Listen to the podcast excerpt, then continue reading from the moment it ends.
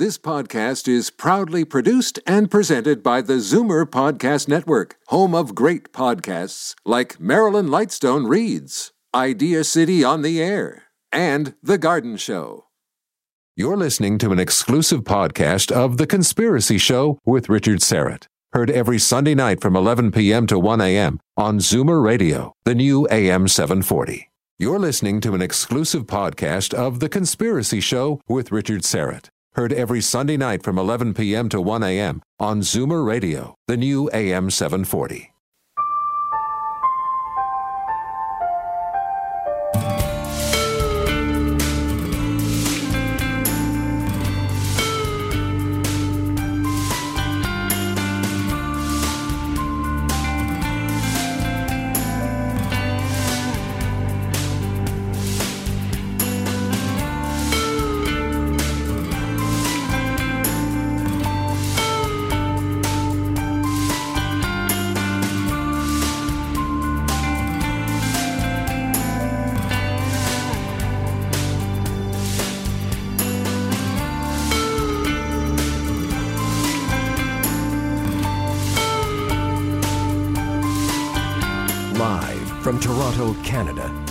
Conspiracy Show with Richard Syrett from Zoomer Radio, AM 740.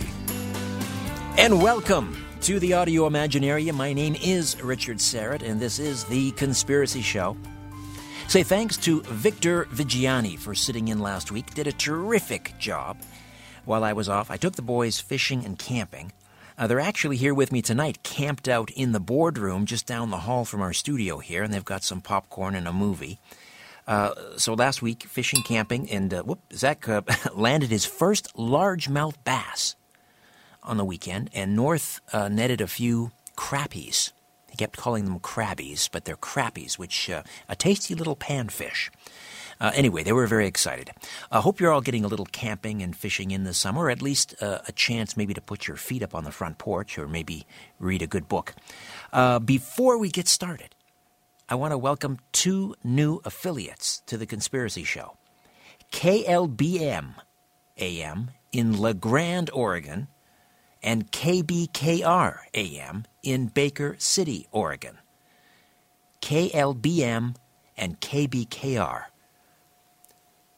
they're part of the uh, the same broadcast family. They're they're billed as Super Talk, and uh, they serve, I believe it's Eastern Oregon.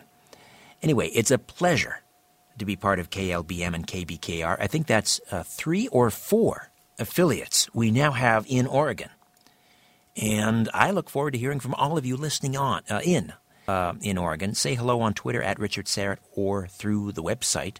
You can contact me at richardsyrett.com if you haven't already done so. Check out the website for the, the, the, uh, the television program, The Conspiracy Show, www.theconspiracyshow.com. It's, uh, it's just launched. It's all set for the debut of season three on Vision TV across Canada, August 11th at 10 p.m. Eastern. The website is fabulous. And I really, uh, uh, congratulations to everyone at uh, Secret Location, the web design team there, Zoomer, and uh, Jalal, um, my, my partner at Film One, for putting this uh, fabulous website together. It's very interactive. Uh, you can uh, you can debate, discuss, vote as you watch uh, episodes throughout the season.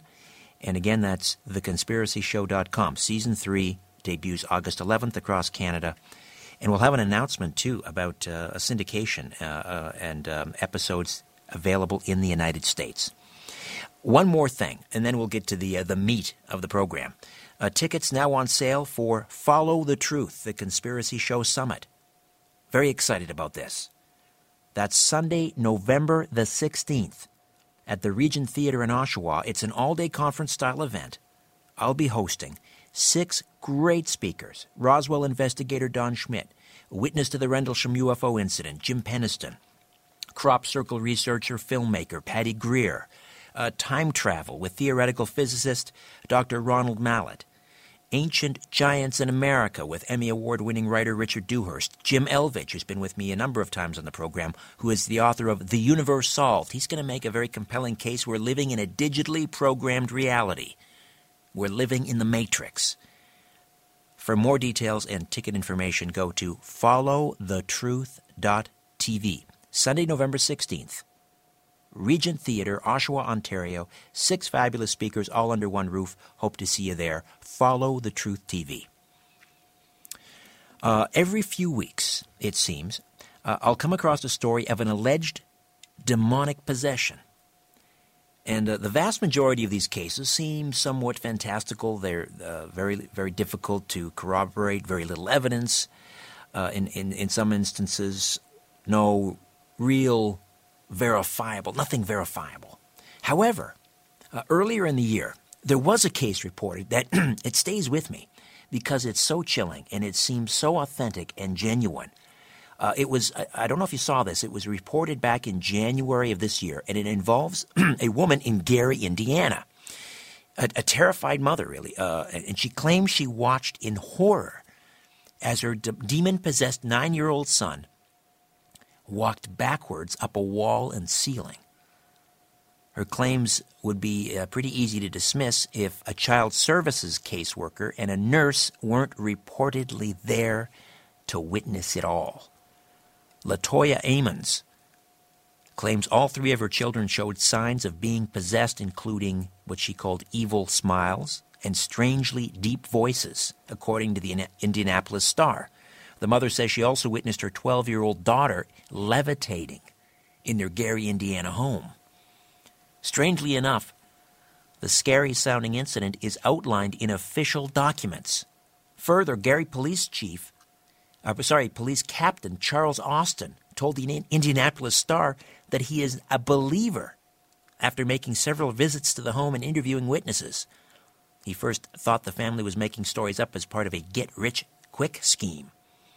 Ammons' home was exorcised by a Catholic priest in a number of ceremonies that were reportedly authorized by the Diocese of Gary.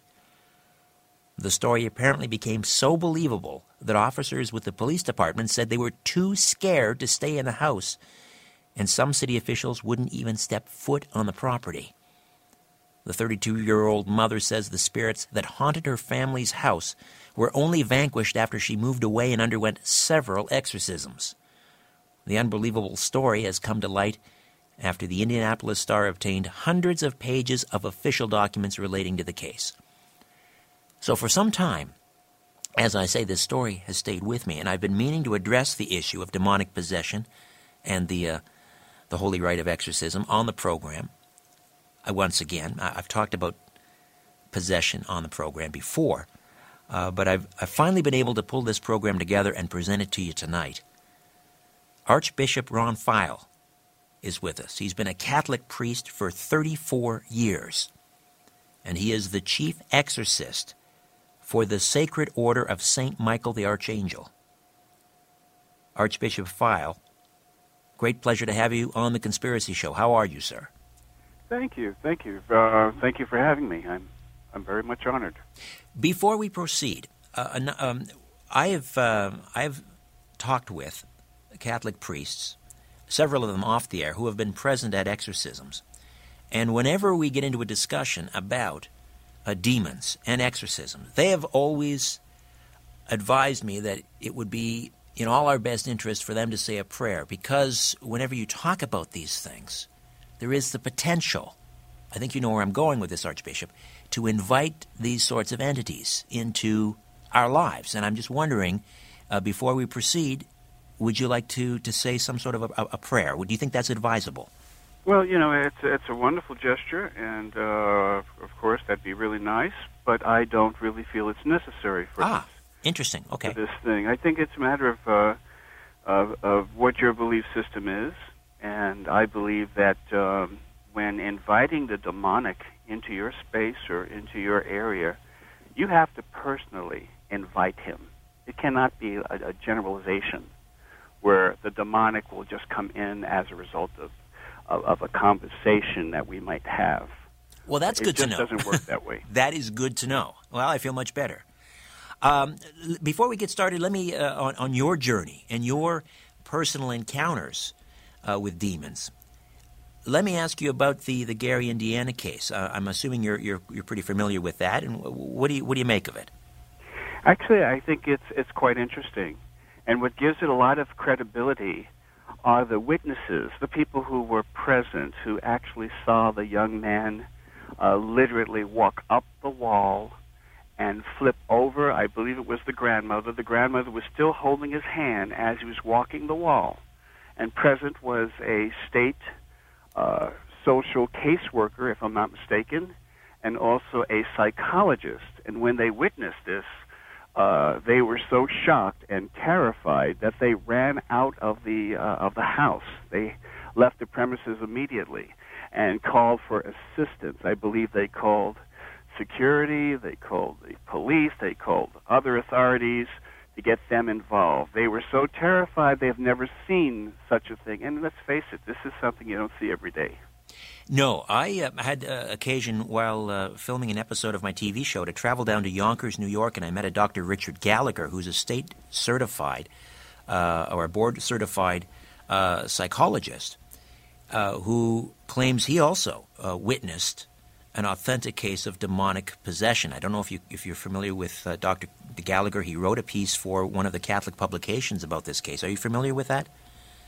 actually, I believe I am. I I try to stay abreast as to what uh, what's out there, and because of our uh, technology, I'm able to do that. Well, in, in, in, this case, I also spoke to the, the Catholic priest who was in attendance at the exorcisms, uh, and again, you know, corroborating witnesses uh, to me, uh, and I, um, I have stated publicly on the air that I am a, someone who believes in the spirit world. I am an Orthodox Christian. I do believe in the spirit realm, angels and demons. Uh, let's let's talk about uh, you, Archbishop. Uh, the uh, first of all, the Sacred Order of Saint Michael the Archangel. Uh, tell me a little bit about that order. Is it has it been around a long time? Yes, yes, actually, uh, we've been around since 1981.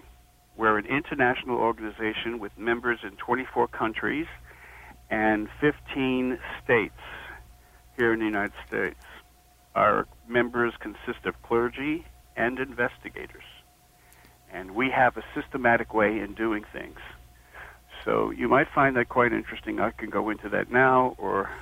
Well, we'll be coming up on a break in a couple of minutes, but let me, and we can come back to, to exactly what the Sacred Order does and, and, and how, uh, you know, one gets in touch with you if one is concerned about a loved one or a family member, etc., that may be uh, possessed.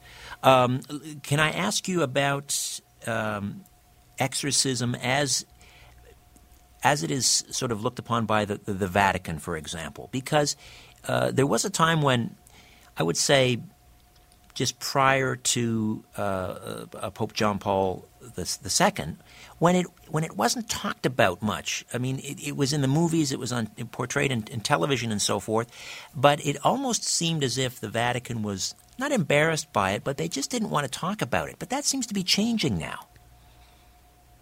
There's been major changes since 1962, as you may or may not be aware of. Um, our jurisdiction is a pre-Vatican II Roman Catholic order. We're a traditional Roman Catholic order which practices the uh, traditional ways.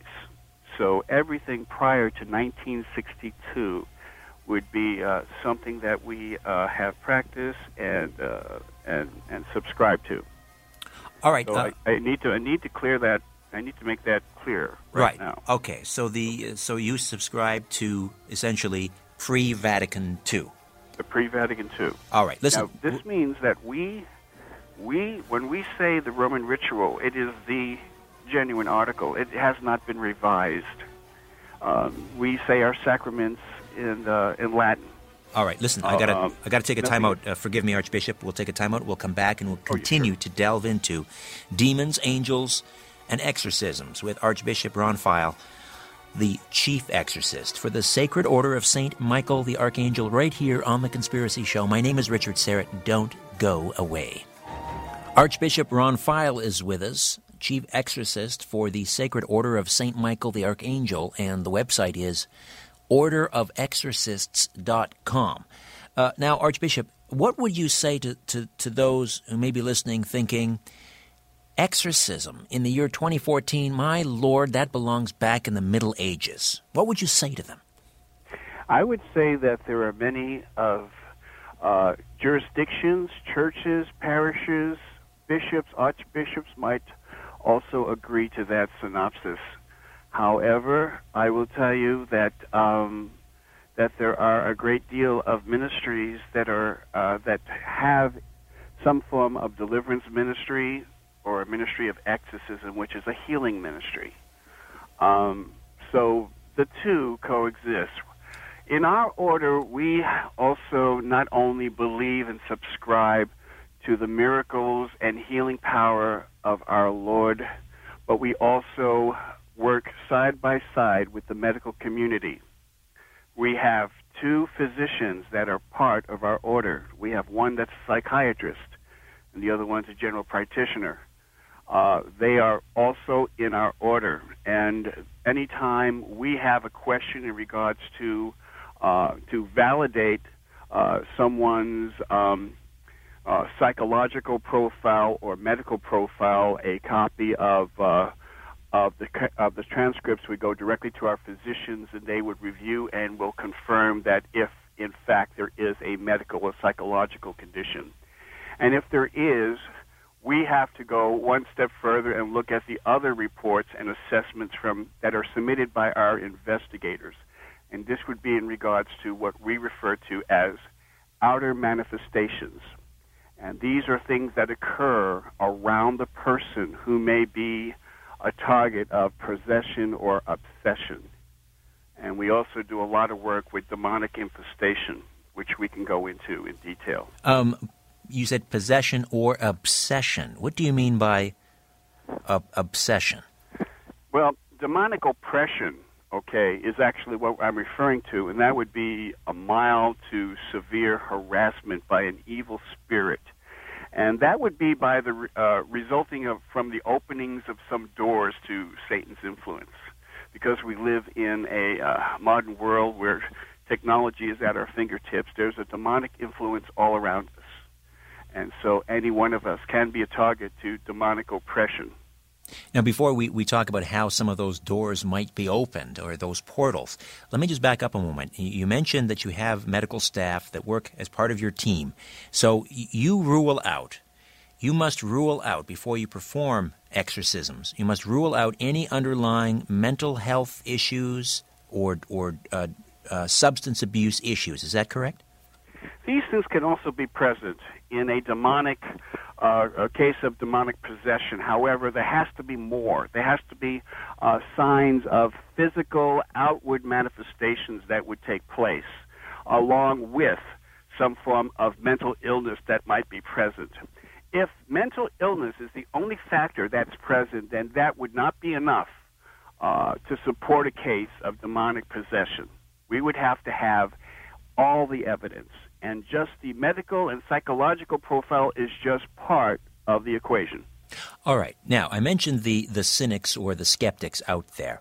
Uh, could you think of, a, of a, a, case? Obviously, you know, there's confidentiality issues and we can't mention names, but as best you can, uh, present a case that, that you would hold up to a skeptic uh, to, to, to, to show them and the world that demonic possession is real. What we do is we have this assessment, this process. And it's uh, done in a systematic way which would rule out any doubt in regards to any form of scenario. We have our investigators do what we refer to as a first contact interview. And we have a series of questions that are directed to the individual.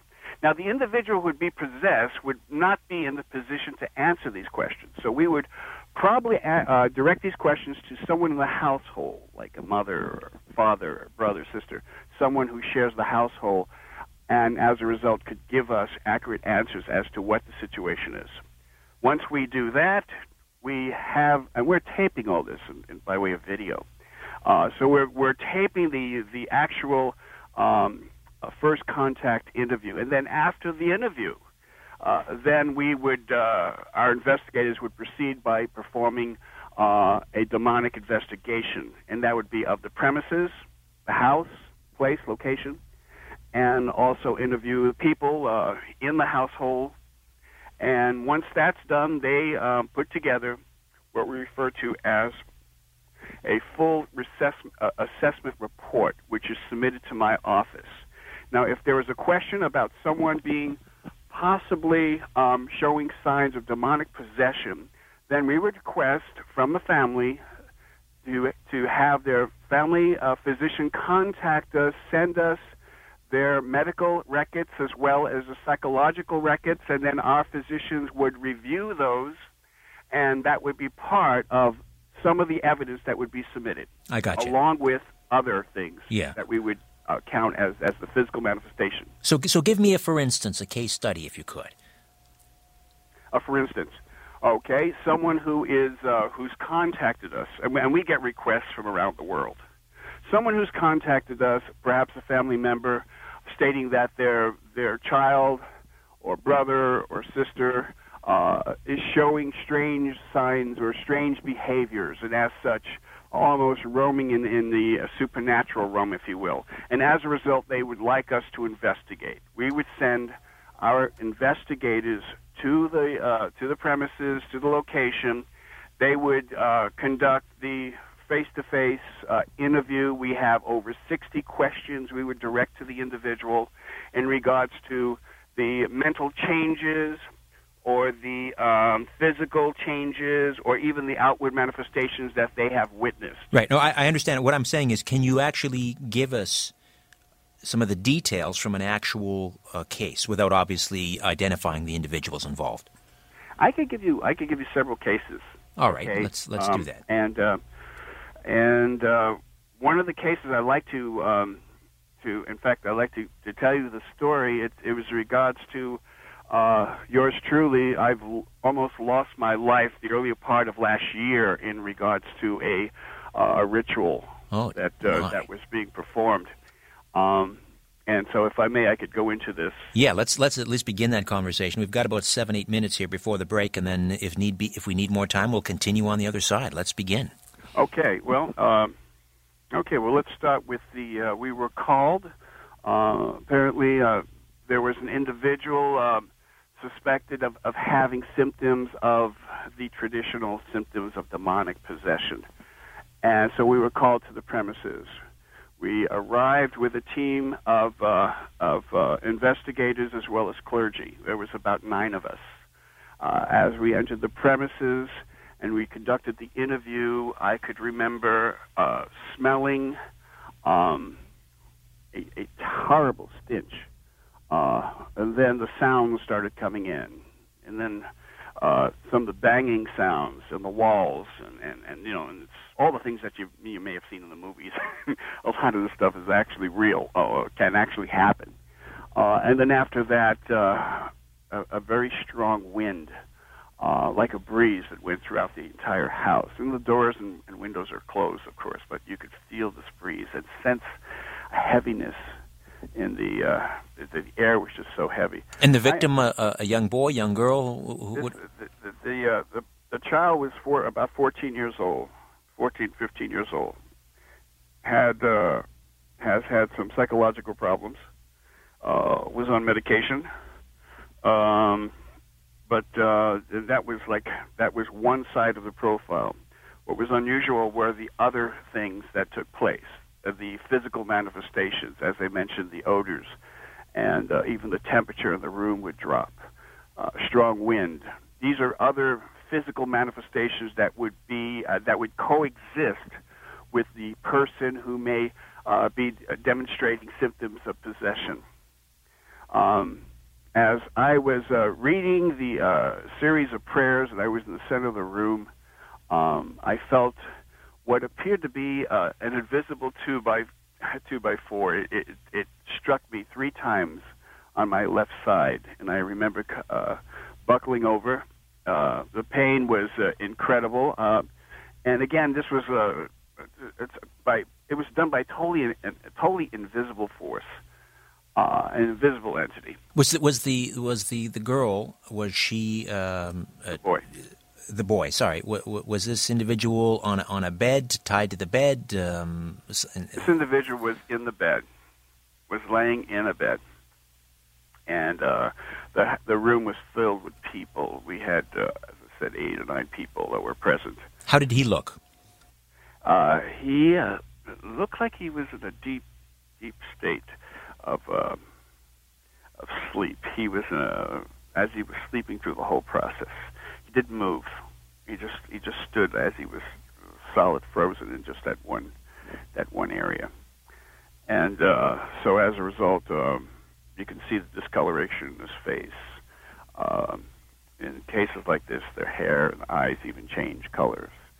Uh, in this case, he was breathing heavy. His his complexion was very pasty, uh, very cold to the touch. And, uh, and at this point, he wasn't saying anything. His eyes were closed, and he was just laying there. Uh, and so, and as he was doing this, you know, we were going through the uh, through the ritual.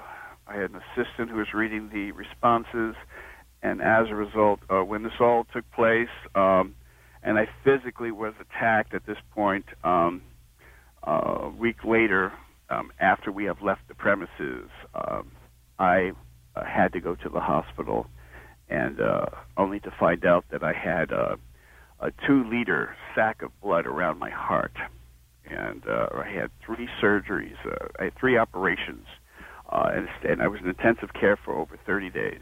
Oh my! This is a, a result. This is a result of an, being attacked result. by an invisible entity in the room. Exactly. Exactly. As a direct result of, of, of encountering this demonic entity. Um, to this day, the physicians that were attending me have no idea as to how I reached that condition. Was there any bruising on your body? No, there was no bruising. There was there was no uh, bruising whatsoever. I had uh, at least a half a dozen CAT scans, chest X-rays, blood tests. You know, through the whole nine yards. They couldn't come up with a reason as to what what had taken place. That's astounding. Similar thing happened most recently um, when I. Um, one of the things that I do is I, I review assessments, uh, and I'm sitting in front of my computer, and I have uh, members in our organization that would send me uh, a video feed in regards to what has taken place. Uh, you know, we have members in, in third world countries that will send me information, and I'm viewing this on the screen. And this happened most recently. This happened a, couple of weeks ago. And uh, what I was actually witnessing was real demonic activity going on. And as I'm viewing this, um, something happened where I felt I felt myself being pushed back from my computer and when I lifted my shirt, I did have a bruise. That was the shape of a palm. And that same day, I did go back to the same hospital, and they went. They gave me a CAT scan, chest X-ray, and blood test, the whole nine yards. And again, uh, there was no reason as to why that imprint was on my side. Uh, back to the uh, back to the the uh, the fourteen year old boy in the bed. Um, walk us through what what else you saw in that room? I mean, was there was there levitation at any point? Did the child uh, wake up uh, and speak in a in a in another language? What what was actually what actually took place? Okay, after I was struck, um, I continued with the prayers, and, and an exorcism ritual is a series of prayers in a repetitious fashion. This point, at one point, he opened his eyes his eyes were a solid color, uh, and as a result, breathing became very his breathing the rhythm of his breathing became very rapid. And uh, at that point, we had uh, we had him basically tied down to the to the bed frame of of the bed. Um, the reason for this is there have been many cases where the victim can actually levitate, and this has been seen by many people who are in my kind of ministry, this thing actually takes place. So to prevent that from happening or any other aggression, uh, we tie the individual down to uh, whether it be a bed frame or, or something, or tie his hands and feet. And it sounds very barbaric, but there's a reason for this. Um, the person can come up, he can strike, he could physically attack people in the room, and for our own safety, the person has to be bound and tied somewhere uh, and, and, remain stationary as we perform and continue to perform a ritual. Uh, at this point, heavy breathing happened and started spitting a lot. Um, it's amazing in terms of his accuracy. Uh, he could spit across the room and hit somebody in the eye. It was just amazing. And at that point, he started growling very loud. And uh, and as a result, we continued our prayers. And at that point, um, we asked him to identify himself. That is the demon. This is part of, of, of what the ritual and how the ritual takes place. We have to identify the demon. And once we know the name of the demon, then we could call the demon out. And, uh, and through, again, through a series of prayers, we could command the demon to leave the person. All right, we've got the uh, the music uh, percolating up here, Archbishop. Just uh, stay where you are. We'll uh, get back together on the other side of this commercial uh, break and, and, continue to delve into this case of a demonic possession and exorcism. Archbishop Ron Feyl, my guest, the chief exorcist for the Sacred Order of St. Michael the Archangel, right here on The Conspiracy Show. Stay with us. And we are back with Archbishop Ron Feyl from the Sacred Order of St. Michael the Archangel. He is the chief exorcist there. Before we proceed with this uh, case, uh, Archbishop, uh, approximately how many authentic cases of demonic possession have you witnessed? I've witnessed and been involved in directly uh, I'd say over a period of 34 years, we're looking at a co- about a couple of thousand. A couple thousand. Maybe and just over a couple of thousand. Now, this includes uh, demonic infestation, right? Which is uh, another thing, but it's dealing with the demonic, and uh, it's it's it's very serious. And this is a couple of thousand after you've. These are the what you would you would call the authentic cases after you've dismissed the others as not authentic. That's exactly right. I mean, all in all, we've probably had maybe, and I'm just guessing off the top of my head, we probably had 10,000 requests over 34 years, and out of the 10,000, maybe 2,000, we actually uh, felt a need to get directly involved. Uh, and it's because we have a process. The process uh, is uh, it's it's down. It's a systematic process where we could basically uh, rule out uh, uh, if it's just uh, a total psychosis. We could rule out uh, uh, right. individuals that may be suffering mentally, or we could rule out people who are just seeking attention. Right. Um, and I mean, you know, the list goes on in regards to um, cases that would not be valid. Um, right. To be a valid case, it would take us about three months to process the assessment and have a good, solid support uh, case uh, of, of, demonic possession. We have to make sure that we, that it's a genuine case before we proceed. Uh, this is a thorough investigation for three months. Now, do, do you ever? Does it ever get easier in terms of? I mean, are you? I'm guessing you must be absolutely scared out of your mind when you when you when you witness something like this. Does it does that ever go away or? Every case is totally different. Uh, one of the most um, dramatic cases that I've been on and I've witnessed is that is actually seeing the the demonic uh, having an, an actual physical head come through the wall. And uh and again you know a lot of this stuff has never really been publicized because let's face it it sounds crazy.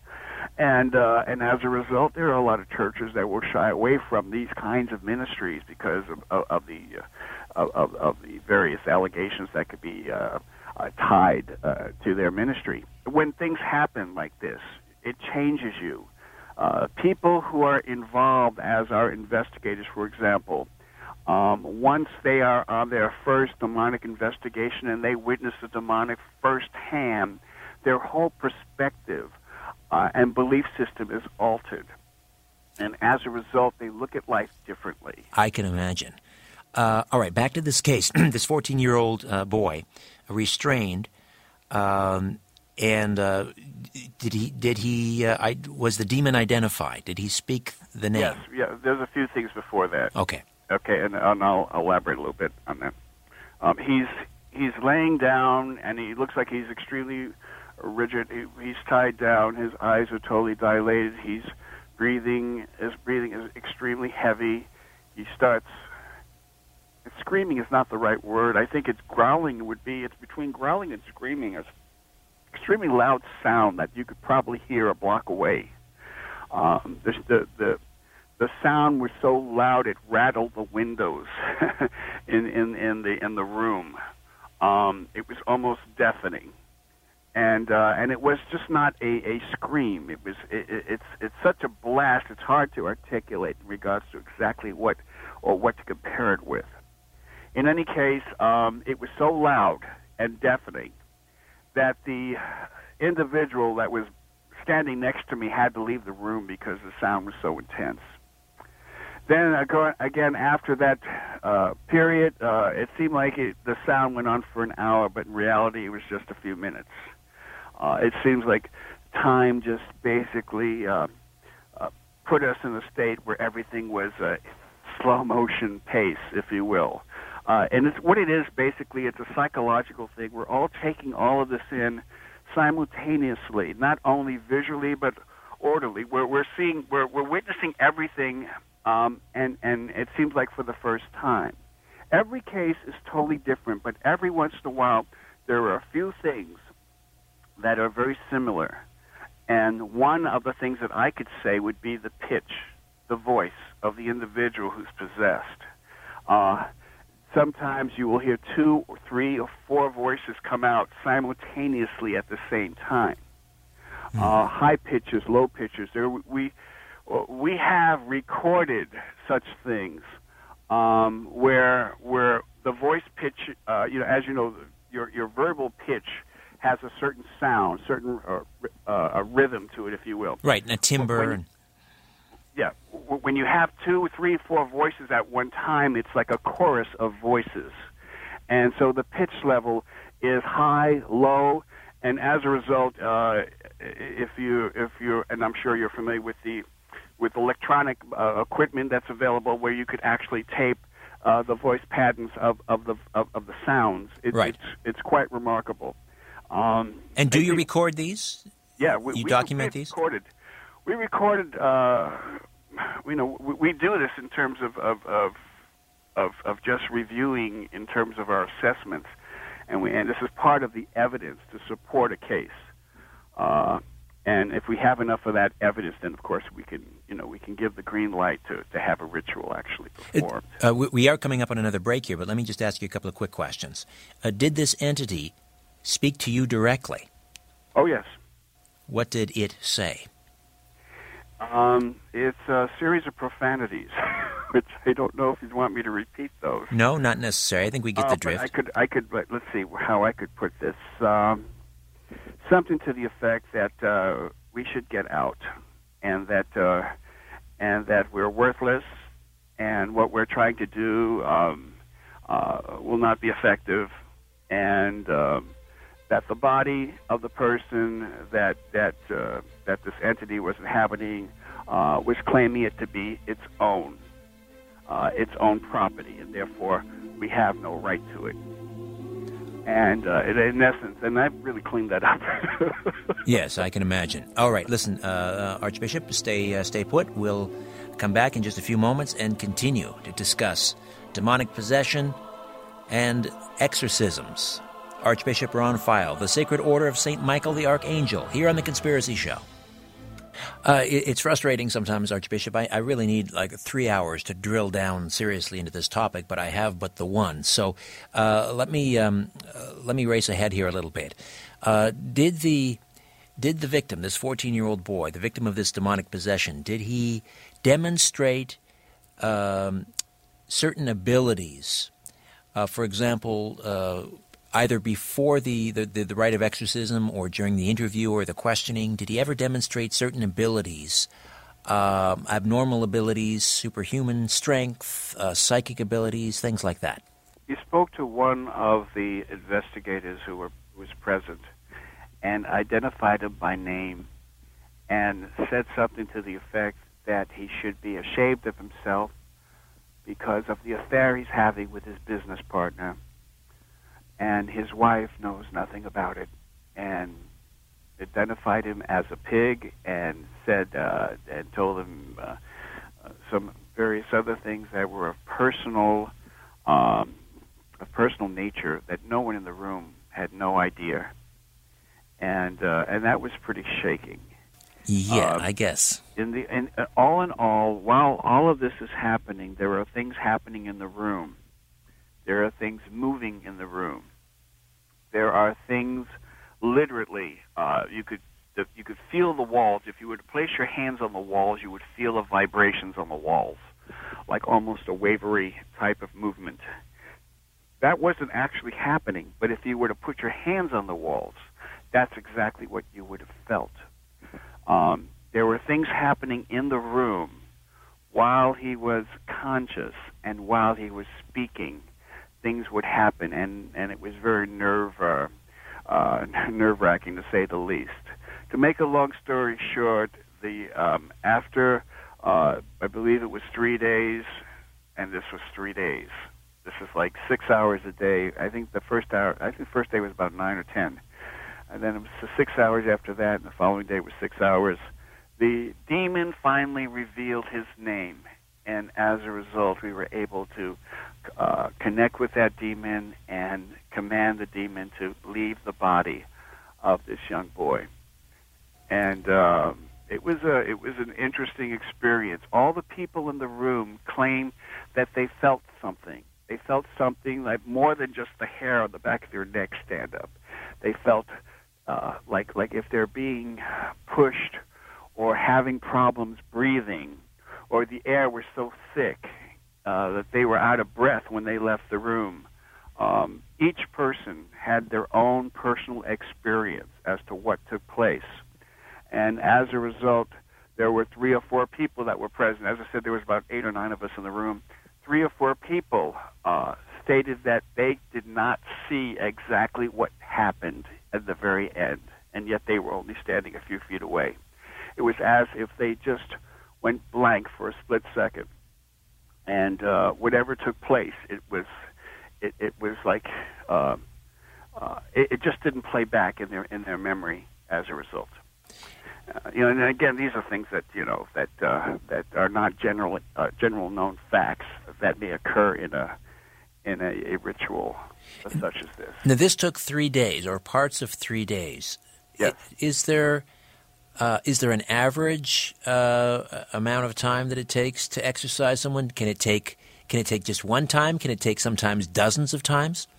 I've worked on cases that have taken a couple of years, Oh and I've also worked on cases that have only taken one afternoon. Um, it just depends. If you're talking about a multiple possession, where there are multiple demons that are possessing the individual, we are that poor legion. individual is being tormented, and you could see he's being torn from inside out. I mean, it's it's such a horrible thing to witness. But if the if the person has multiple demon, demons, then whoever is the lead priest performing the actual ritual, he will have to identify each each demon, and it could take a long time. It could take six months. It could take a year. It could take, as I said, uh, the one case took over just over two years. Oh my! Is this is this a full time? going back and repeating the same prayers Yes. in repetition fashion? Is this full time for you? I mean, is there any time for anything else? I wish there was. This is I full I- time. I, I work about seven days a week, and uh, but understand. Okay, I have I have over sixty members. I think I think we're up to sixty-five members now who are clergy and investigators, and they're out there. They're working the cases. They're doing assessments. They're performing rituals, things of this nature. They're sending their assessments back to me. I make a final determination as to whether or not we have enough information and enough evidence to support a case. And this is after reviewing the medical, psychological, and then the physical evidence that our investigators would submit. Where do uh, these demons go once they're exorcised? I can tell you where they're not, and they're not in the person. They exit the person. The person becomes cheerful, becomes um, as uh, as he would appear before he was possessed. And in most cases, you could smell roses. You could. It, there's a sweetness in, in the in the room, and uh, and and the whole the whole demeanor of, of, of, the, of the whole experience by the individual and all the family members. It, it it transforms into a, a very happy occasion, and, and then you know that the demonic is no longer present. And what happened to this 14 year old boy? Now is he now leading a normal life? Um, he is live. He's living a normal life. Yes, I, I s- still believe he's on medication though. but he's not experiencing the supernatural things that were occurring at the same time as he was uh, as he was on medication. Um, so I mean, he's still on medication.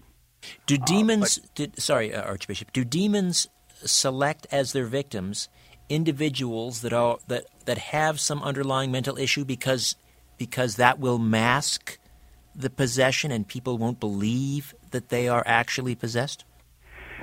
At times, in fact, this is an excellent issue. Um, when we have people who make a request for our services, and if they claim to be possessed by a demonic, um, the first thing that comes to mind is a red flag because the demonic would not want anyone to know that they're present. Their whole purpose is to wear a person down, not kill that person, but but push that person to a state where that person would want to commit suicide, make their life so miserable the physical pain, the mental anguish, everything. Uh, and then demonic oppression can slide into demonic possession. When that happens, it's a complete takeover of body and mind. And as a result, uh, the personality of that demon will surface within that body. And then what you'll see is self destruction. You will see uh, self mutilation. You will see uh, things that uh, that uh, that would be so horrifying, and it would probably create nightmares for a year, just trying to forget about what you have actually witnessed. Um, these things are real, and as a result, they're also very private. This is a very private issue among the family members and family units that have these form of problems. It, it, it's something that's not really publicized per se. Uh, One of the main reasons I'm, I even agreed to come on your show and I do interviews like this is to let people know that we exist and they could come to us if they have any problems in regards to the demonic. And how do they get a um, hold of you? Uh, we have we have a couple of websites, and all our members have websites as well. But our main websites are um, orderofexorcist.com and orderofexorcist.com W E E B L Y dot com. And uh, they just have to hit the contact page, give us as much detail as possible, tell us what city, state, and country they're located in and uh, and you will travel to them. You will travel to them if if no if no no. Well, we have we have members in 24 countries. Oh, I and, see. Okay, and, and we're, we're we're across the country. Uh, we're across the United States as well. We have some in Canada. We have some uh, in in Poland. We have uh, some in UK. We we have members all over who are clergy and investigators. How are you funded? We are a nonprofit organization, and we seek no money. All our services are free all our investigators and clergy, they do it because they have a calling from God, and therefore everything we do is absolutely free. Of course, we accept donations, and when they come in, that's a blessing. But we know we don't seek donations; we seek the blessings from God, and God gives us the ability to do what we do. All right, let's spend the final moments talking about. Uh, how someone becomes possessed. Uh, uh, let's let's talk about how one might um, open a portal or a door or okay. welcome one of these entities into their lives? Okay, I'll try to make this real quick because I know you're short on time. Okay, um, first of all, we're all targets, every one of us. Uh, if you're breathing oxygen, if you're walking the earth, you are a target to the demonic. Uh, everyone is uh, is uh, is a target. The demonic's nature is to attack us, and they will do this through invitation. Um, I would say stay away from Ouija boards. I'd say stay away from uh, other things that may open your mind and your willingness to uh, to interact with uh, an invisible entity. Uh, the demonic will disguise itself as an angel of light. In reality, it's just waiting for you to invite it in. And once it does that, uh, demonic oppression, the main entry point is the mind. Once it's in the mind, it will torment that individual, wear that person down, and perhaps even fall into a full possession. So uh, one should avoid, let's say, for example, attempting to communicate uh, with with relatives that have passed on. For example, right. seeing a medium. Stay away from channelers. Stay away from uh, Ouija boards. Stay away from seances. Stay away from anything that would open a doorway for the demonic to come in. The demonic will only come in through personal invitation, and because of uh, the internet and through our modern technology, demonic influence is all around us, and as a result, it's so easy for anyone. In fact, I would dare to say that in the uh, lifespan of a normal person, they will be touched by the demonic at least once. And uh, if they're if they're terribly unlucky, many times. Have final question: Have you have uh, have you ever uh, come across a case where the individual was too far gone? There was nothing you could do for them. The boundaries of God's power is unlimited. It is more than it's more powerful than Satan's powers. So as a result, uh, any person who is who can be saved will be saved through the power of God. There are no limits. Um, uh, it could be done. Now, understand the person who is possessed has to also have a willingness to want to be saved, uh, who may want to become well again. They have to have that inner uh, survival instinct. If they, they don't have that, then there's no way for us to get to them and to save them. All right, Archbishop, listen, leave us with the uh, the websites again for people who um, uh, need to get in touch with you. Okay, well, our main website uh, is orderofexorcist.com. Just use the contact page, give us as much detail, state, country you're in, and your details, and we will get to you. Uh, and again, you have um, you have members in Canada, uh, in the Toronto area. Yes, we do actually. All right, and you're working seven days a week, round the clock. Um, well, I really appreciate you spending some time with us, Archbishop, and perhaps we can uh, we can talk again. Uh, it would be my pleasure, and I thank you very much for having me on. All right, God bless you, sir. You too. Archbishop Ron Feyl, who is the chief exorcist uh, from the Holy or the Sacred Order of Saint Michael the Archangel, orderofexorcists.com uh, is the best way to get in touch with them.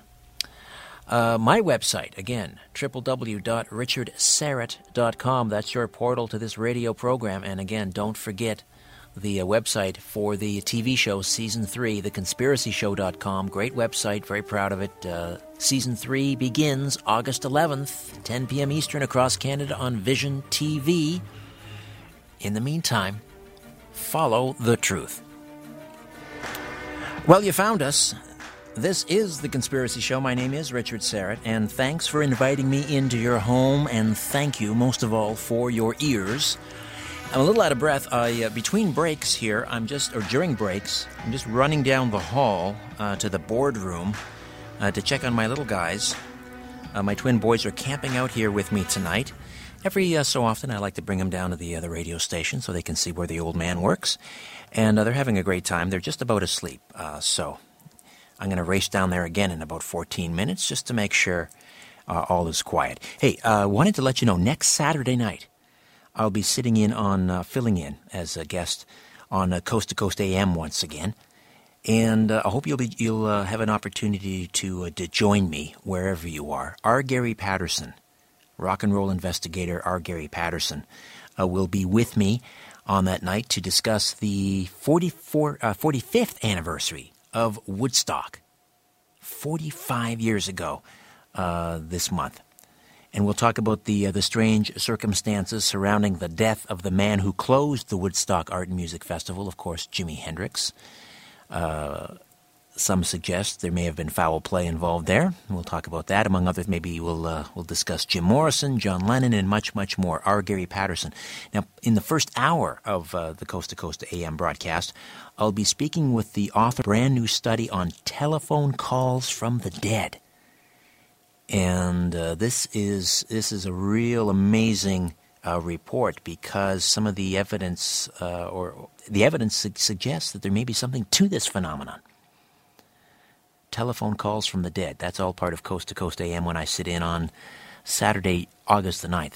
Uh, hope you'll join me for something else. It's called Follow the Truth, the Conspiracy Show Summit on Sunday, November the 16th at the Regent Theater. I'm going to be hosting this all day conference style event with six incredible speakers. Don Schmitt, Roswell investigator, Jim Penniston, witness to the Rendlesham Forest UFO incident, Professor Ron Mallett on time travel, Patty Greer on crop circles, Jim Elvidge, uh, author of The Universe Solved, will be talking about whether or not we're living in a matrix. Richard Dewhurst uh, will be talking about ancient giants who ruled America. More details and ticket info at www.followthetruth.tv. For the last several months, I have been inundated uh, with tweets and emails uh, from listeners wanting me to do a program about Bigfoot. And I promised I would do that. And uh, typically, when I do a show about Sasquatch, I end up speaking to someone from the Northwest, British Columbia, Washington State, Oregon, California. In fact, when I did a, a television show on, on Bigfoot, an episode, uh, we, we, went, we went out to California. Because we tend to think that Sasquatch only dwells in the, in the rainforests of the Pacific Northwest, and that's simply not the case. There have been sightings in, of, of Bigfoot in all 50 states, including Rhode Island, if you can believe it, and all 10 provinces, including the province of Ontario, from where this program is emanating. Ontario lists close to, I think it's nearing 100 sightings now, from as far back as 1906. There was one in Cobalt, Ontario. And uh, in 2010, in Lake Superior Provincial Park, Each case is sort of quasi scientifically investigated. The site operators interview witnesses where possible. Some sightings are obviously weak cases for the Sasquatch's existence. There are people who claim they've heard Sasquatch rather than actual sighting. Others are, well, I guess up to the, the reader to, to decide. Uh, more recently, I believe it was June of this year, at least that's when the story and the video was posted. It was stamped June 2014 uh, a gentleman by the name of Tim Everick of the Ontario Wildlife Field Research, Ontario, Bigfoot. Um, I believe there was an image of uh, what they, they think may have been a Sasquatch captured on a GoPro video camera.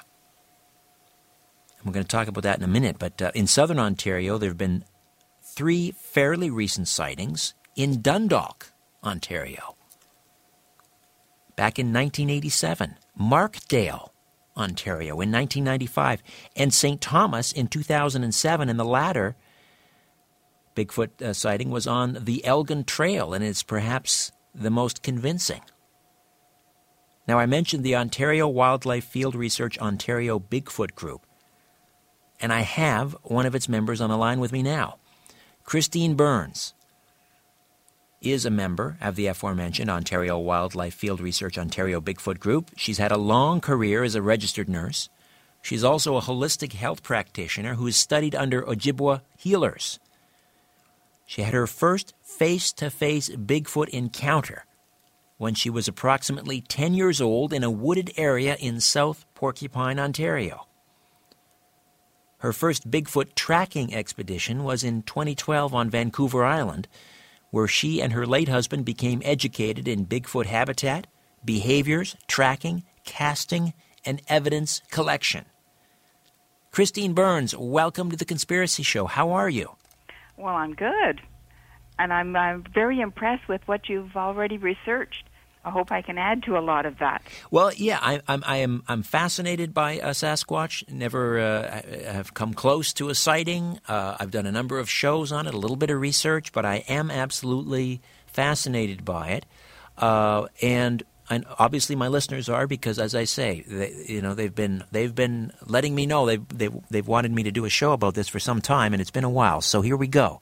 Let's let's let's go back. Let's dial it back uh, to South Porcupine when you were 10 years old. Uh, walk us through what happened, Christine. Well, I always used to. Uh, the uh, wooded area was very close to uh, where I lived. It was only a block or two away, and as kids, we always went up and uh, played in that area where you know we'd find uh, raspberry canes and blueberries and do kids what kids do. Um, and um, so I, I was never really a um, afraid of going into the bush by myself. I mean, at that time, we didn't have all the warnings about bears. I can remember my mother, you know, if a bear came in the yard, we'd go out with a broom, you know, and so it, there was no really um nothing that really kept us from like going up there if we were say on our own and meet up as uh, with pals. So I happened to know that the time of the year that I was up there um there was raspberry canes and that's what I went up to collect.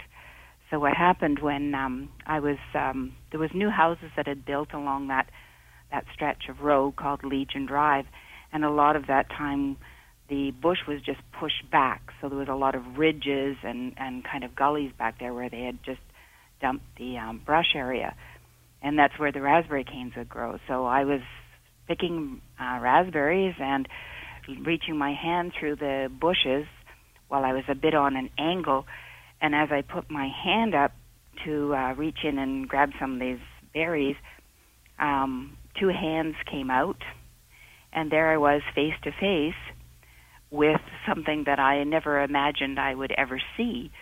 Um, I fell backwards, kind of off of the thing, and I can remember um, the face is still very vivid in my memory. Um, and I remember running like hell back home. Um, and and I knew instinctively that no one would really believe me. I knew this wasn't um, some person in the bush. I knew it was not a bear. Um, very schooled at how you know knowing what a bear looks like. What, what, what, walk me through. What did it look like exactly? You know what? It was um, long hair. Uh, that I remembered that. I remember the hands having some hair, but they were very, very huge hands. And um, uh, what I remember the most um, was um, kind of the way it was staring at me in as much wonderment as I seemed to be staring at it. There was almost like a, a facial expression of frowning and looking at me. I remember the nose very more um, uh, human-like, and not a gorilla, not flat and and and and squashed like you you see the you know the pictures we see of gorillas.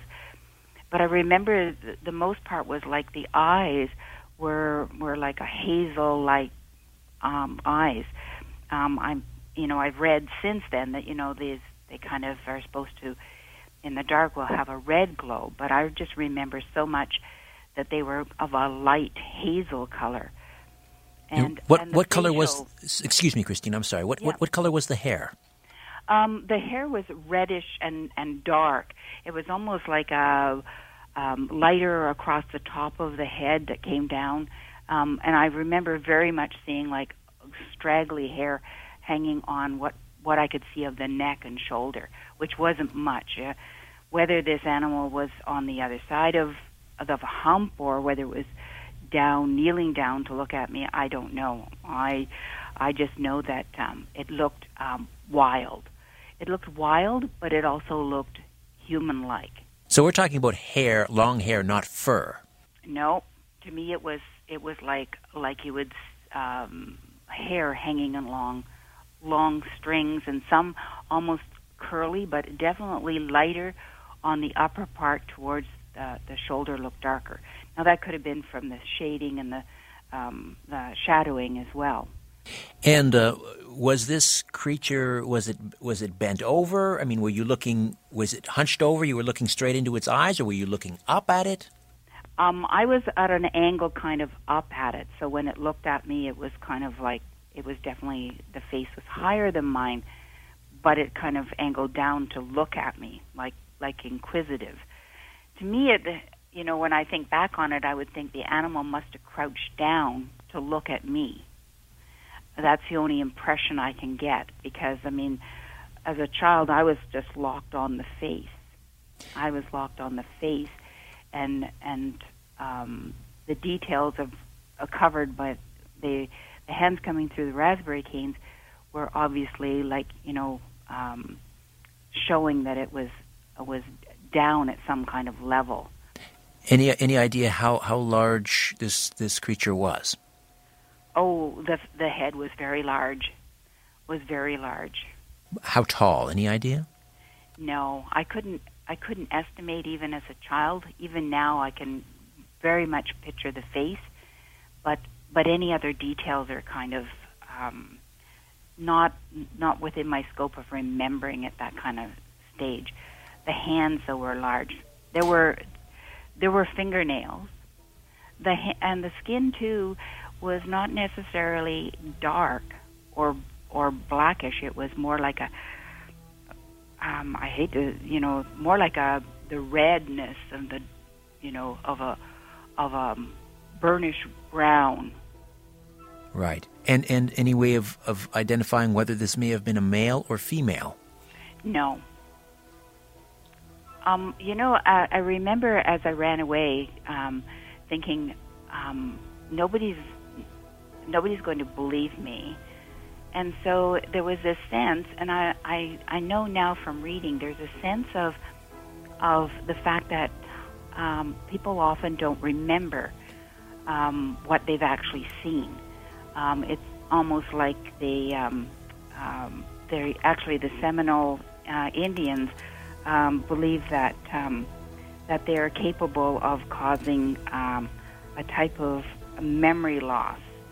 This might be related to uh, the fact that there's been um, much discussion about them using um, uh, infrasound. All right, listen, Christina, I, I hate to interrupt. i got to take a quick break. We'll come back. Yep. Christine Byrnes talks about her Bigfoot encounter here on The Conspiracy Show. Don't go away.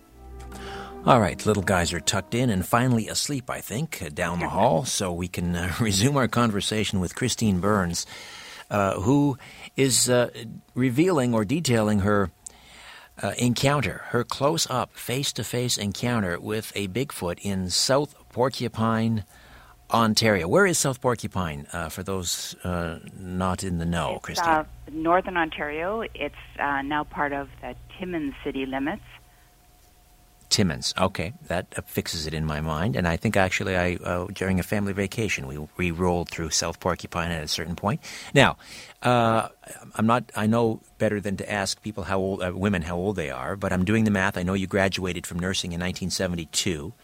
Uh, so, and you this happened when you were about 10. So we're talking about the early 60s. Yes. Now, you've heard this a million times, Christine, but for the record, you know, people are going to say that was 50 years ago, Christine. The mind can play a lot of tricks. How do you know you saw what you saw and that you're not remembering a dream or something like that? Well, I have to get. I would have to say that when you experience something like that, as closely as I did, it it Im- imprints, right? Um, you know, I want to say that you know um, we're all we're all um, attracted to the mystery the, of the Sasquatch or Bigfoot, right? I mean, let's face it, he's the monster that lives in our backyard, and we have lots of backyards in our country. Um, you know, um, there's truth in the fact that people have had these experiences just like mine, but they don't come forward. And I didn't come forward as a child. I instinctively knew that if I was to say that I had seen, say, I would have quoted a gorilla in, you know, in the bush. I mean, nobody would have paid any attention, or, and and there's always even a child is affair, afraid of ridicule. And we find this now even in adults that have had experiences. They won't you know they mention it and and all obviously people you know um, have this attitude of uh, dismissing what they've seen.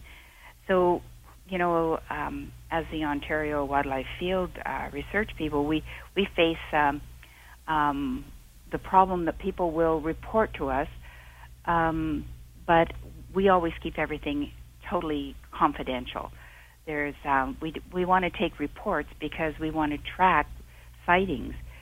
Um, you know, uh, I think that um, if I could use um, uh, Algonquin Park, um, there has been 200 sightings. Um, now, those have been those have been um, reported in in some way or form or video or by mention. Um, 200 but- sightings in, prevent, in the provincial park alone. Yes, there's been 200 uh, sightings in Algonquin Park. It's a perfect environment. It's Sure. over 7,630 square kilometers.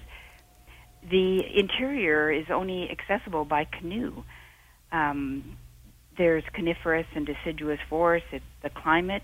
There's a great um, uh, analogy that we can make now between areas where there are Sasquatch sightings and the amount of precipitation that's received in that area. Interesting. Listen, Yes, I, I want to come back to Algonquin in, in a moment, but I just stay. Uh, I want to stay with your sighting for just a few more moments. Okay. Um, was this creature? Did it appear to be menacing at all? I think it for I really got the impression when I see the face movement that it was looking at me, um, maybe trying to figure out who I was or what I was. Um, I was um, small, um, blonde haired. um, there has been um, some um, uh, reports that um, that there's a preference to blondes. That a lot of blondes have had uh, sightings. I don't believe this animal shows itself. It's known as being sneaky. I don't think it shows itself in, unless it wants to to view what's on the other, what its perception is trying to form. This um, this could have been a young um, Bigfoot, and just as curious um, uh, to see me. As, sure, sure. And I, that's that's quite logical. Um, did you even know what Sasquatch was at that point? Had you heard stories about Sasquatch? Never, never. I didn't. I knew that I I had seen something that looked like a gorilla but wasn't a gorilla. It wasn't a wild man living in in, in the bush, um, you know, an old prospector or anything like this. It was definitely, to me, it was an animal that looked like a man in many ways. And you had the you were able to get up and and run. I mean, many people may have been paralyzed by fear, but you got up and you you, you made your escape. Yeah. Mm-hmm. And when you I got fell backwards. Mm-hmm. And some of that I can't remember. I do remember watching my feet running because I didn't want to trip and fall uh, in my mind, it was like if I fell, um, but th- I wasn't being chased. Um, I was just running from my own fear. It didn't pursue you. No. So you got home, and, and what happened? You just you you stayed quiet and told not nary a soul for years and years and years. No, I think it's like um, I think it's like when I talk about the the mystery of of the Sasquatch. It's like it's the monster in our backyard.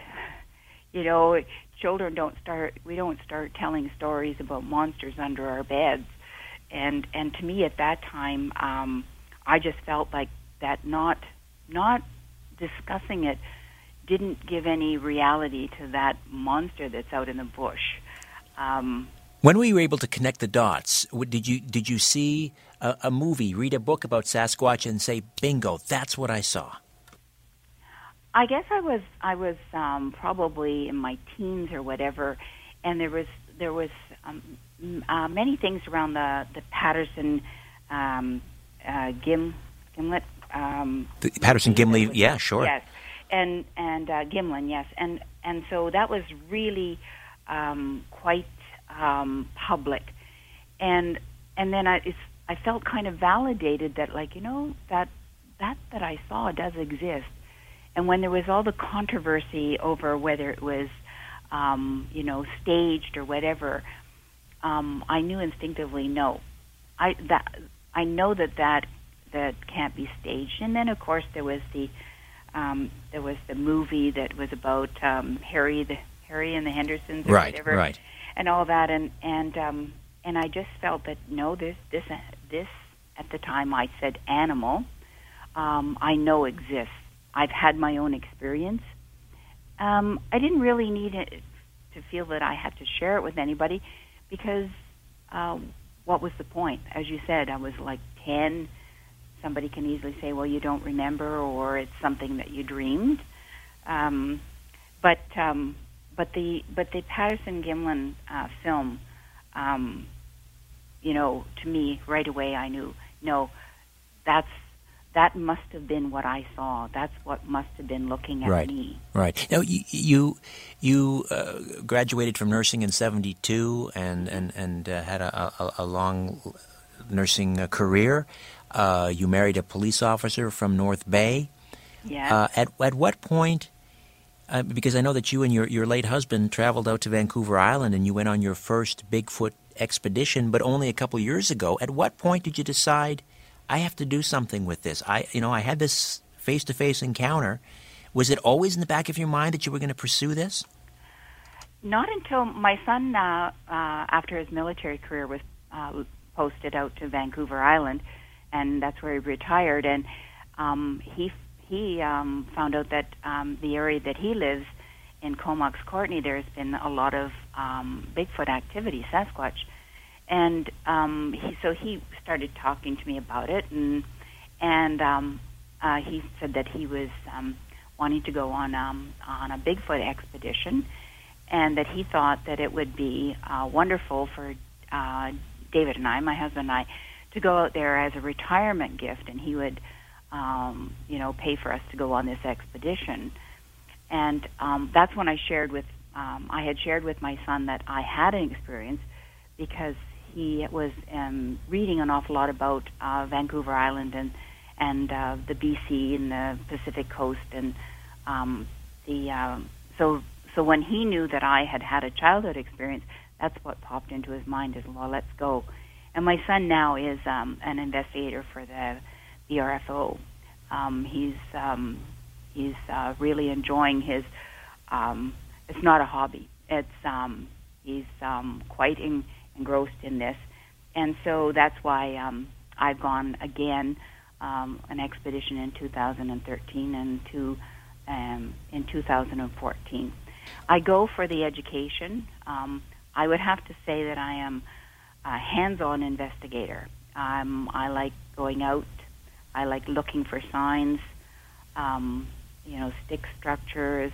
I would love to find a footprint, hair samples. Um, that's what intrigues me is being out there in the environment. Um, and we have the environment right here in Ontario. We have the same um, ability to find more of um, the evidence of, uh, and hopefully someday scientific, the scientific community will accept that uh, Bigfoot exists. We have um, we have uh, footprints, we have uh, handprints, we have fingerprints, we have hair samples. The only thing that's lacking um, is uh, is a body, and any of us who do investigate uh, Bigfoot, uh, that's, that's something maybe that we really don't want to have happen in a, in a strange way. well, you, you, said something interesting in your in your in your bio that you sent me. You said, "I I don't want to find Bigfoot. I want Bigfoot to find me." What do you mean by that? There's um there's a an Ojibwe um, belief that the and I feel that as well that it's um, it's a spirit animal, and that um, if you have the right intention, it will show itself. And um, I I believe that really and truly. I don't want it to learn from human investigation that we're trying to encroach on it or that we're trying to harm it.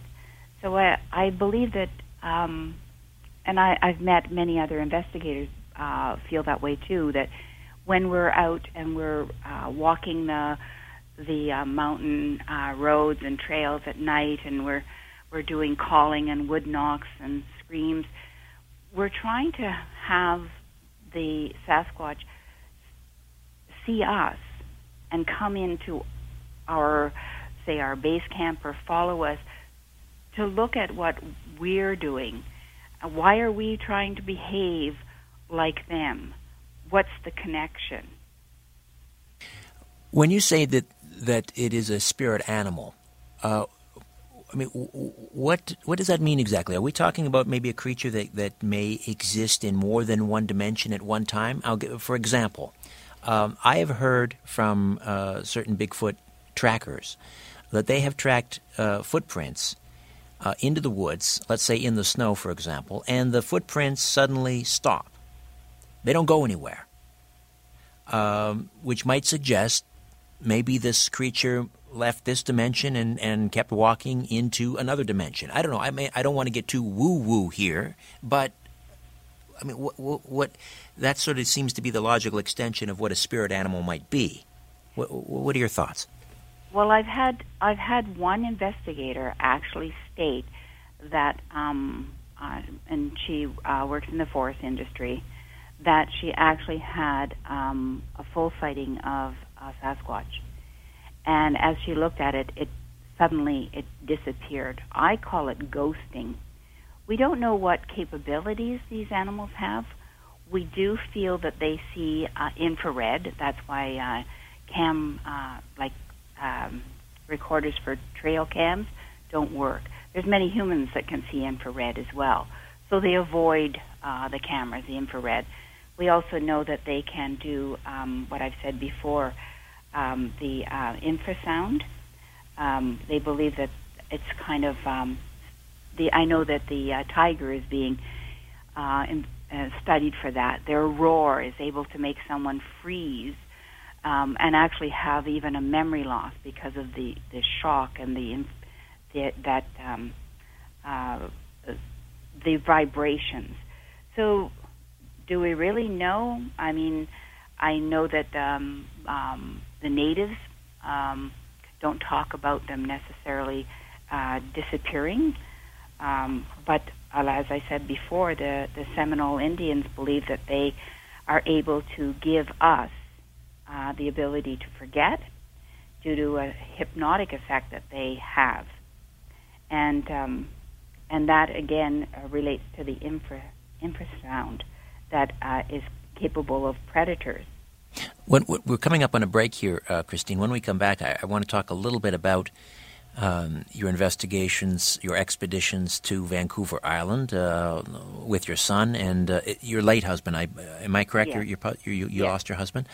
Uh, now, he was a criminal investigator. And uh, you also mentioned something in your bio that um, here he is, a criminal investigator. It's all about the evidence for him. Your, your, your, your husband, late husband, sounded like sort of a no nonsense guy, yet he was convinced by the available evidence that, that if you had to stand up in court, you could prove the existence of, of Bigfoot. Is that correct? That's correct. He was a forensic science um, uh, a tech and also a criminal investigator. And when he went out, quite honestly, in our first expedition, he was skeptical.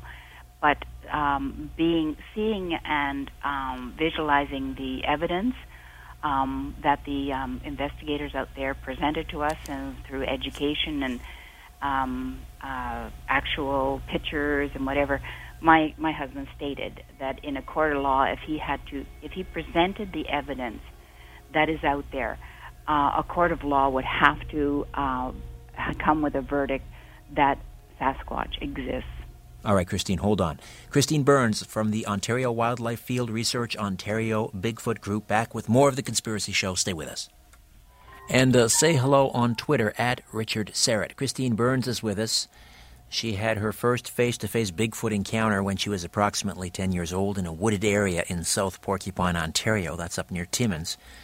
And her first Bigfoot tracking expedition was in 2012 on Vancouver Island, where she and her late husband became educated in Bigfoot habitat, behaviors tracking, casting, and evidence collection. Um, did any of have any of your expeditions out to Vancouver Island um, yielded any significant evidence, uh, video, photographies, audio recordings, anything like that, Christine? Um, the my first expedition uh, when we were out there, uh, we were doing we were uh, learning how to um, do screaming or calling, and uh, we actually had a um, a response.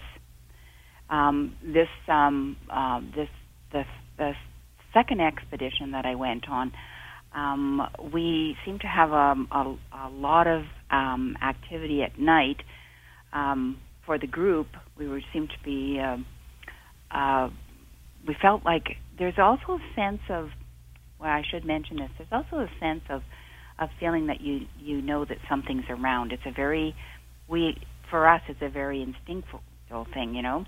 And um, when we were uh, all um, as a group, at our base camp, the um, the um, kind of formulating the last of our investigative skills and what we had been researching, um, we were all sitting around, and um, a tree was felled uh, right behind us, just pushed down. Um, uh, we immediately froze uh, because that's one of the things that um, you know if you've seen any of uh, uh, YouTubes or whatever, often um, a tree will get pushed over. It's almost like a warning. Yes. Yes. And um, we all kind of froze. And then, as we all know, you don't want to all rush because you don't want to destroy any evidence. So uh, the primary investigators um, went up, um, marked the area for looking for any prints and that. And um, I didn't. I didn't myself go up. Uh, it was like on a on a slope of the land. We were uh, near a lake edge, so so it was up on the on the slope, and um, I'm sure that that was recorded as that we had something had come down towards our base camp and and more or less giving us the uh, the warning. you mentioned their Um, calls, Uh, so you you um, you put out a call. So what we do is we break up into groups, and we find um, a valley or uh, a long ridge line or whatever, and then we um, the investigators um, uh, scout out the area that we're going to set up a base camp. Um, they only we only get the longitude and latitude of where we're going uh, just before we leave for the expedition. That's so that we can prevent anybody um, eliminate any hoaxing or anything not done by any of the investigators going in there, but just just for the sake of that we're trying to keep this uh, as a pure investigation as we can.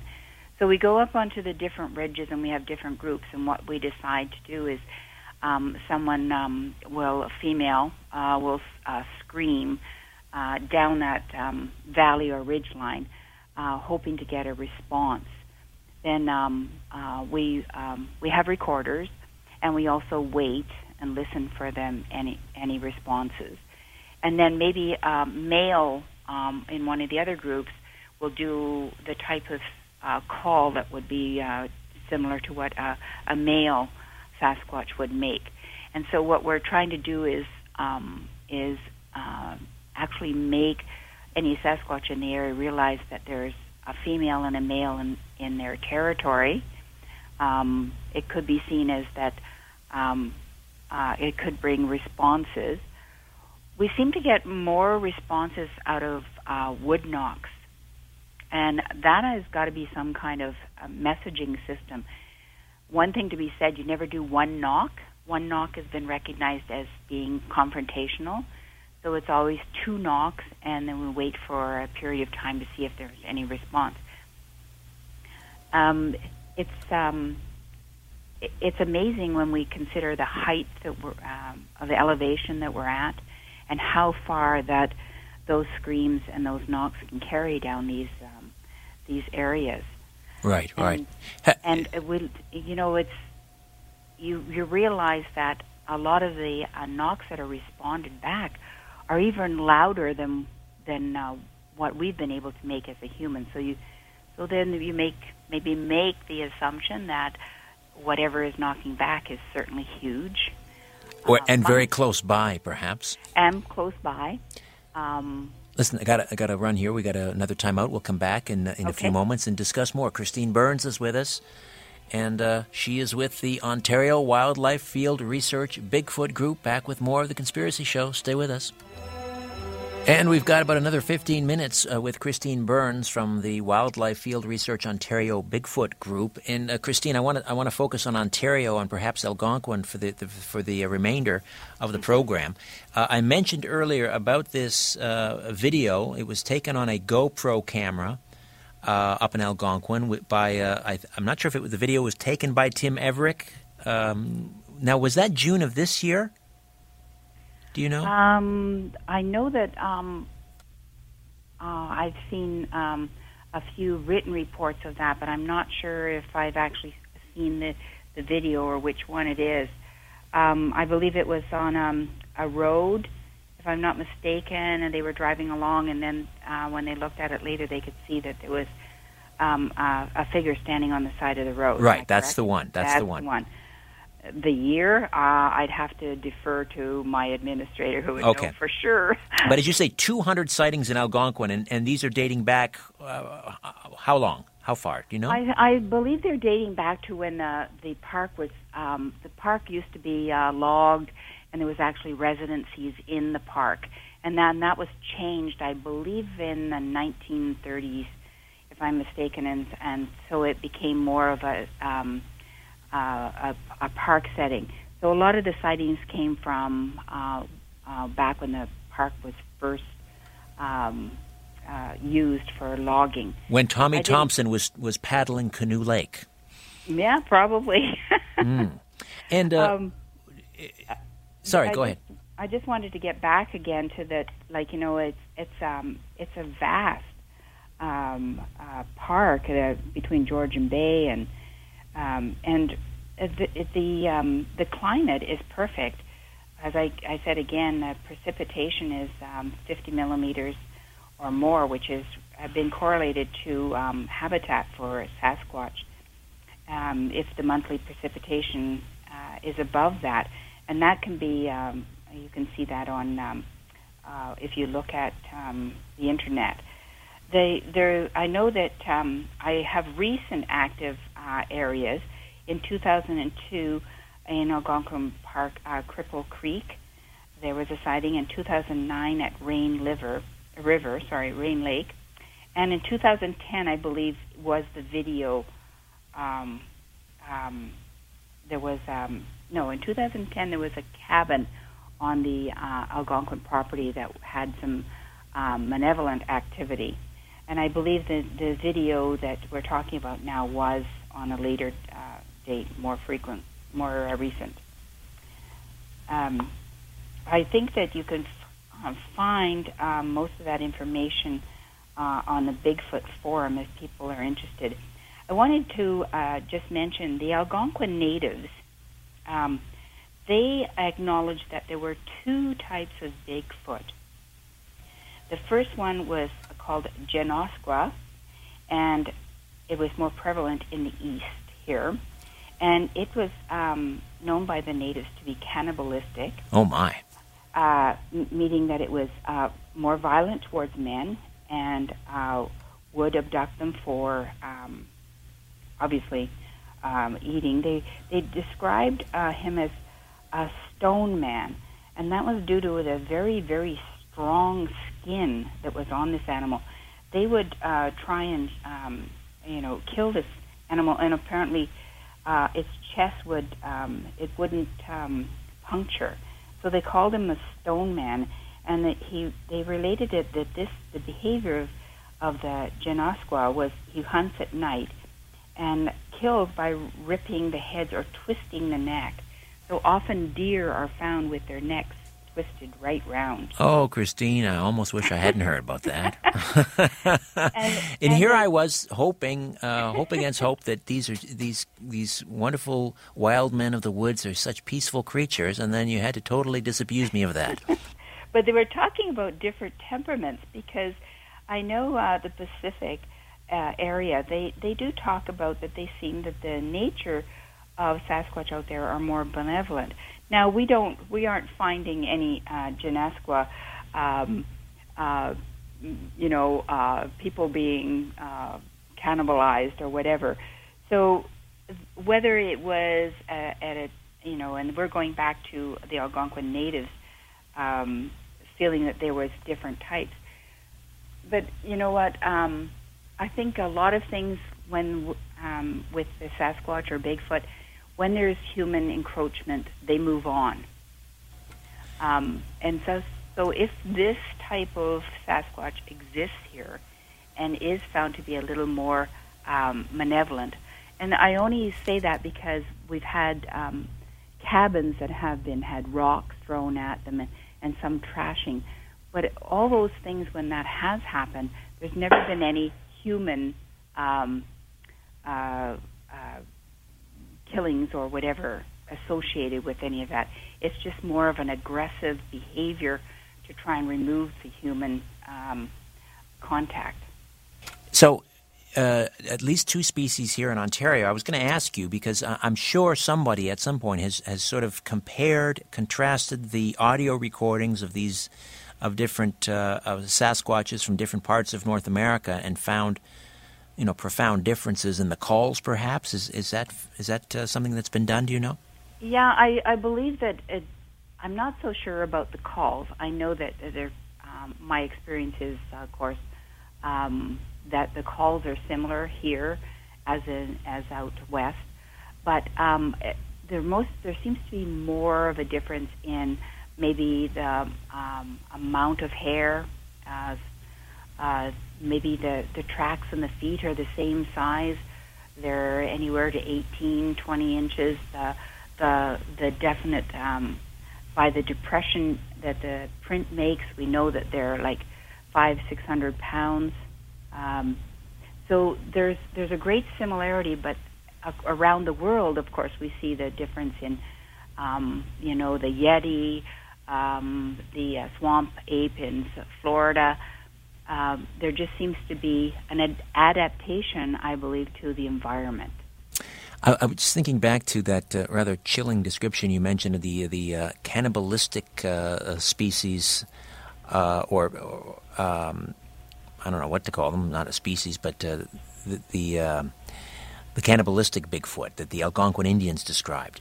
Mm-hmm. And a gentleman who's been on Coast to Coast a number of times, David Paulides, who wrote a book called oh, um, Missing 411 about all these odd disappearances in state parks.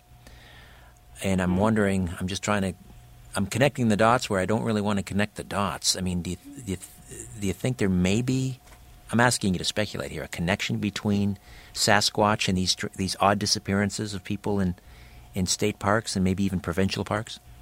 Uh, personally, yes. I believe there is a definite um, correlation between um, the areas of sightings for Sasquatch and the areas of uh, disappearance of people in these parks. Um, I mean, the reality is that um, that David Paulides has definitely done his homework, and, and there certainly uh, raises questions. He never, in his books, um, to my knowledge, ever says that they're uh, related to um, Bigfoot. But if you overlay the map um, it's um, it's quite um, impressive.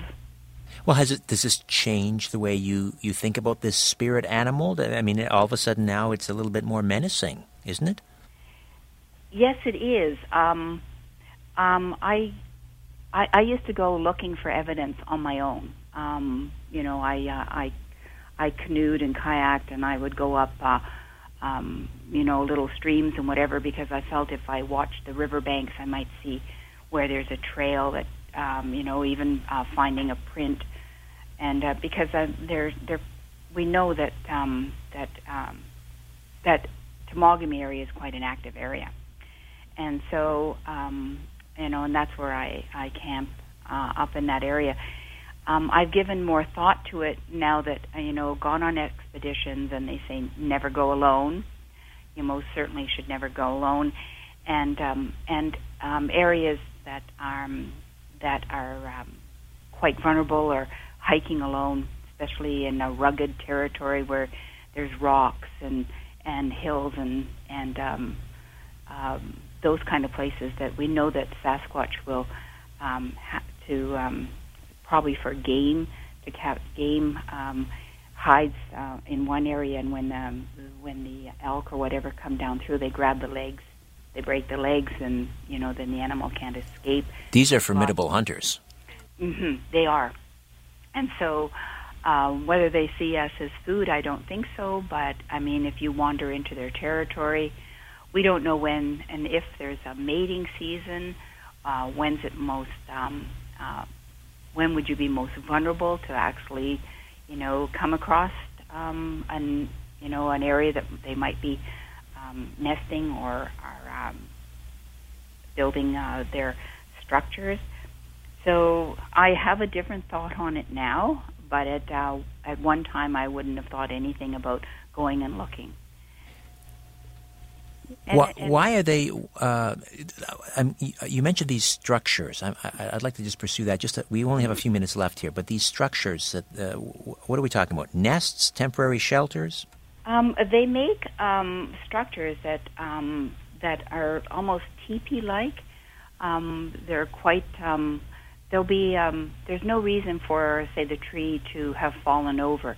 There actually might be actually tree limbs from another uh, say like an oak or a birch or or uh, something that, and they make these structures, and they seem to be um, making uh, a place for a habitat. Um, and so um, I I look for those kind of things, um, and um, and I actually did find something out west that I took a picture of. But they're they're quite specific. Um, they're also we've uh, there's evidence of seeing where they take limbs and, and weave them in amongst. So they'll take a, a limb and weave it in amongst other trees. Now that doesn't occur naturally, and it might be eight feet above the ground. There's also where they've seen a lot of things where they will in uh, uh, make um, twines and and and look like they're being artistic. They're making some kind of form. There's also a, a lot of um, uh, literature about stick structures that they put on the ground. So, so they definitely are using their environment for habitation. Uh, caves. Um, there's quite a lot of uh, literature about caves and use, the use of caves. And any idea uh, how many breeding pairs might be in Algonquin? I mean, what would be the, the, the, the, minimum in order to sustain a population, given that there have been 200 sightings there? Any idea? No, I wouldn't. I wouldn't. I would. I, I would believe that Algonquin Park would be a stable environment for them. They wouldn't be migrating. There's lots of um, there's lots of discussion about whether they migrate. Um, I don't believe that in the, the environment that Algonquin Park would provide um, that there would be any necessary. I mean, there's plenty of game, um, there's plenty of water, lakes, and isolation. Uh, why would they? Why would they move? But um, I, I, I know there was some discussion when I was out west about what a gestation um, uh, time would be for an animal of that size and um, it certainly would be more than a human gestation of nine months. So, and and how much offspring do they have? Most of um, suggested um, reports, or there's a video where they only seem to have one um, child or youth. So, again, the answers would be: How often do they mate? When do they mate? How long is the gestation period? Those are things we don't know, and and one day maybe we will we can we can do estimates estimate you know of, yes. of what that might be. Christine, listen, I really enjoyed our conversation. I'd love to have you back uh, in the future yeah. to talk some more about uh, Sasquatch. And uh, just keep in mind that the Ontario uh, Wildlife Field Research Group, we're going to be planning in the future, um, as um, I've attended out west, uh, we're going to take people out um, to a base camp and do some investigating because there's uh, so much interest in in this now. Absolutely, got to run. But listen, always a, yes. a real pleasure. Thank you, Christine. All right then. Thank you. Good night. My thanks Bye. to Tim Spreen for production. Is my little Zachary around? He wandered out of the boardroom. He woke up. Uh, anyway, I thought he might want to say goodnight. I see his teddy bears over there anyway. Uh, back next week with a brand new show. Hope you'll be along for that. In the meantime, don't be afraid. There's nothing concealed that won't be revealed and nothing hidden that won't be made known. What you hear in the dark, speak in the light. What I say in a whisper, proclaim from the rooftops. Do you want to say goodnight, Zachary? Come here, quickly, quickly, quickly. Good night. Good night, sweetheart.